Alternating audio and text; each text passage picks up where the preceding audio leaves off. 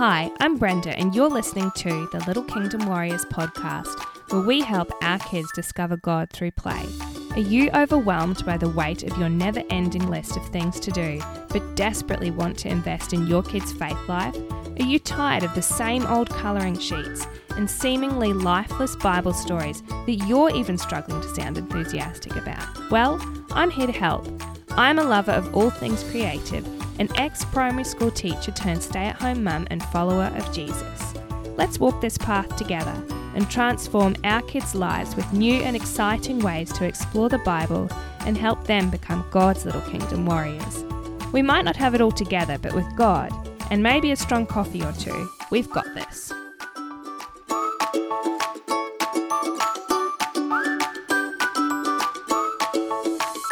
Hello and welcome to Little Kingdom Warriors. I'm your host, Brenda Cortis. Today we are going to be looking into episode two of my mini series, Putting the Christ Back in Christmas. Last week we looked into making Christmas count in the busy holiday season when you feel like you have no time at all. And today we are going to be looking into four easy craft ideas to connect your child with God this Christmas with minimal prep. Most of us around Christmas time are all incredibly busy we are traveling, we've got heaps of events going on leading up to Christmas time, we've got presents to buy, people to visit, and it's easy to let this season slip by. And after the dust has settled, we realize in the busyness of it all, we haven't really connected with the real message of Christmas. Let's change that this year. Today, we are going to find four easy craft ideas that you can do at home that require minimal prep. My first idea and this is one that we're going to be doing with our family, is to start a Jesse tree tradition. I had never actually heard about the Jesse tree until recently, but I came across it when I was trying to find some meaningful activities that threaded their way through December and kept their focus on what actually happens on Christmas and the birth of Jesus. To give you a little idea of what the Jesse tree is, it helps us to remember the plans and promises of God to his people. Woven through scripture are these great stories of memorable men and women and events that show the hand of God leading up to the birth of Jesus and the redemption and the hope that his birth provides for mankind. I think that it's just such a beautiful way to help your children connect with the amazing story of Jesus' birth, birth in a greater depth. The first Jesse trees were large carvings tapestries, or stained glass windows in churches to help people who couldn't read or write learn the story of creation leading up to the birth of Jesus. Each day through Advent, or sometimes just on the four Sundays of Advent, a special decoration or ornament that tells a story from the Bible was hung on a Jesse tree. It's called a Jesse tree, originating from the verse in Isaiah 11 1, and I'm going to read a fairly lengthy passage, but just stick with me for a moment. A shoot will come up from the stump of Jesse, from his roots a branch will bear fruit.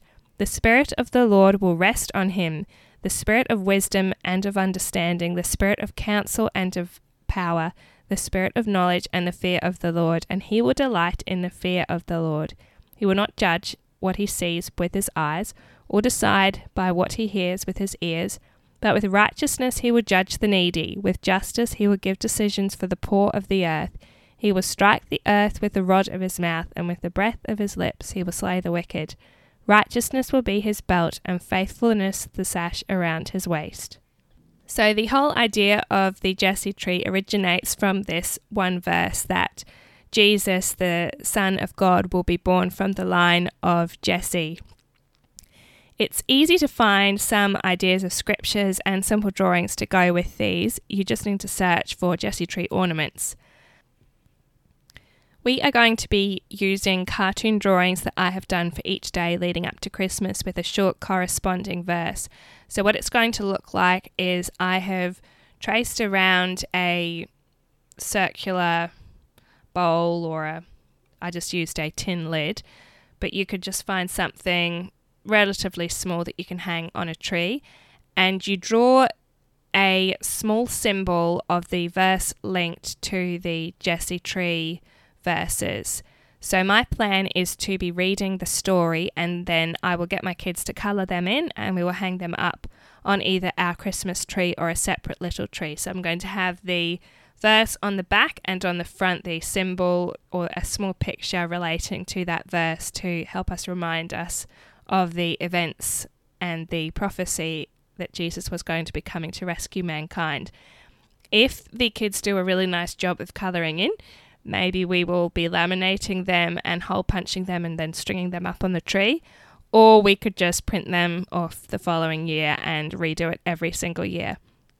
I've also seen some lovely ones that are made of fabric or acrylic felt, which look beautiful, but that's probably something that older kids, maybe 10 and 11, would be able to do with some assistance from mum or dad or someone else crafty. And if you have a look on Etsy, there were quite a lot of these that were already made up if you're short on time and you just wanted to do the verse or the Bible story with your kids. But if you're the crafty sort, you could actually assemble these yourself, I think, relatively easily. So, my hope is that next Christmas I will actually have these up for you. I was hoping to have printable downloads for you, and I've been writing a devotional to go along with it. But my aim is next Christmas because we are just running out of time to get this organised for this Christmas. My second idea is to make your own Christmas nativity scene. This is something that I really enjoyed doing with Lily last year. You can use figurines you already have if you don't want to be going to the shop, or you can paint your own. We used these peg dolls that I got from Spotlight. They're pretty cheap. You can also find them on place in places like the Reject Shop. But I would suggest if you've painted them that you seal them with a spray gloss paint sealer and don't make the mistake I did where you let your kids play with them and realize the paint's not actually sealed and it's making paint go everywhere. So it doesn't smudge after. You can add in animals. We just added in plastic toy animals. If you wanted, you could also create a stable. So we used paddle pop sticks to make a stable, but you could also use some old cereal boxes and cut them up and paint them and put them together to make a little stable. I found some cute ideas that you can use if you don't have time to go and purchase wooden peg dolls from Spotlight. A lovely idea I came across, and this might be handy if you've got a lot of relatives coming to stay and they're using your toilet. You can use those empty toilet rolls and paint them and add little goggly eyes and paint them with some poster paints or decorate them with fabric or coloured paper. It's really versatile. There's so many different things you can do with it. And I'll link the place where I found that in the podcast description show notes. You could also be reading the story of Jesus' birth while you're doing all this, or listening to a lovely audio book that I found by GG Kids. It's called Mary's Big News, and the audiobook's actually free if you sign up to their email list. Just a small plug. I think it would be great for little kids. The other thing you could do if you're struggling to do a big activity all in one go is to unwrap specific characters from the nativity scene and read scriptures about them as the days progress through December and add them into the nativity scene so you're leading up to Christmas Day when baby Jesus is unwrapped. It's a nice way to build anticipation for his arrival as well as break it up if you've got some kids that don't have long attention spans.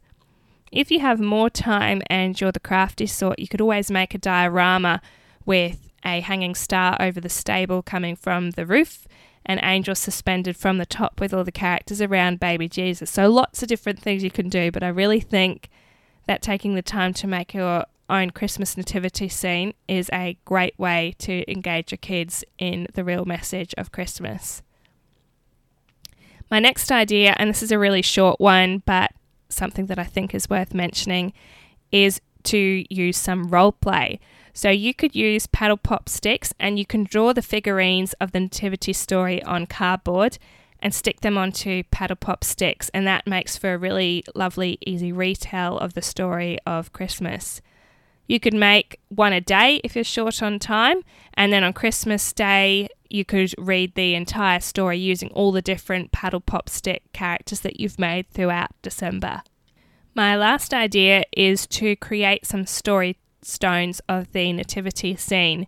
This is a lovely idea that you can reuse over and over again so you can make it this Christmas season and then get it out next Christmas time and it's a nice little keepsake. So, in case you haven't heard of it before, story stones are used as story prompts and you can use them for retell. And your kids can create nativity story stones to help them remember the story of the very first Christmas.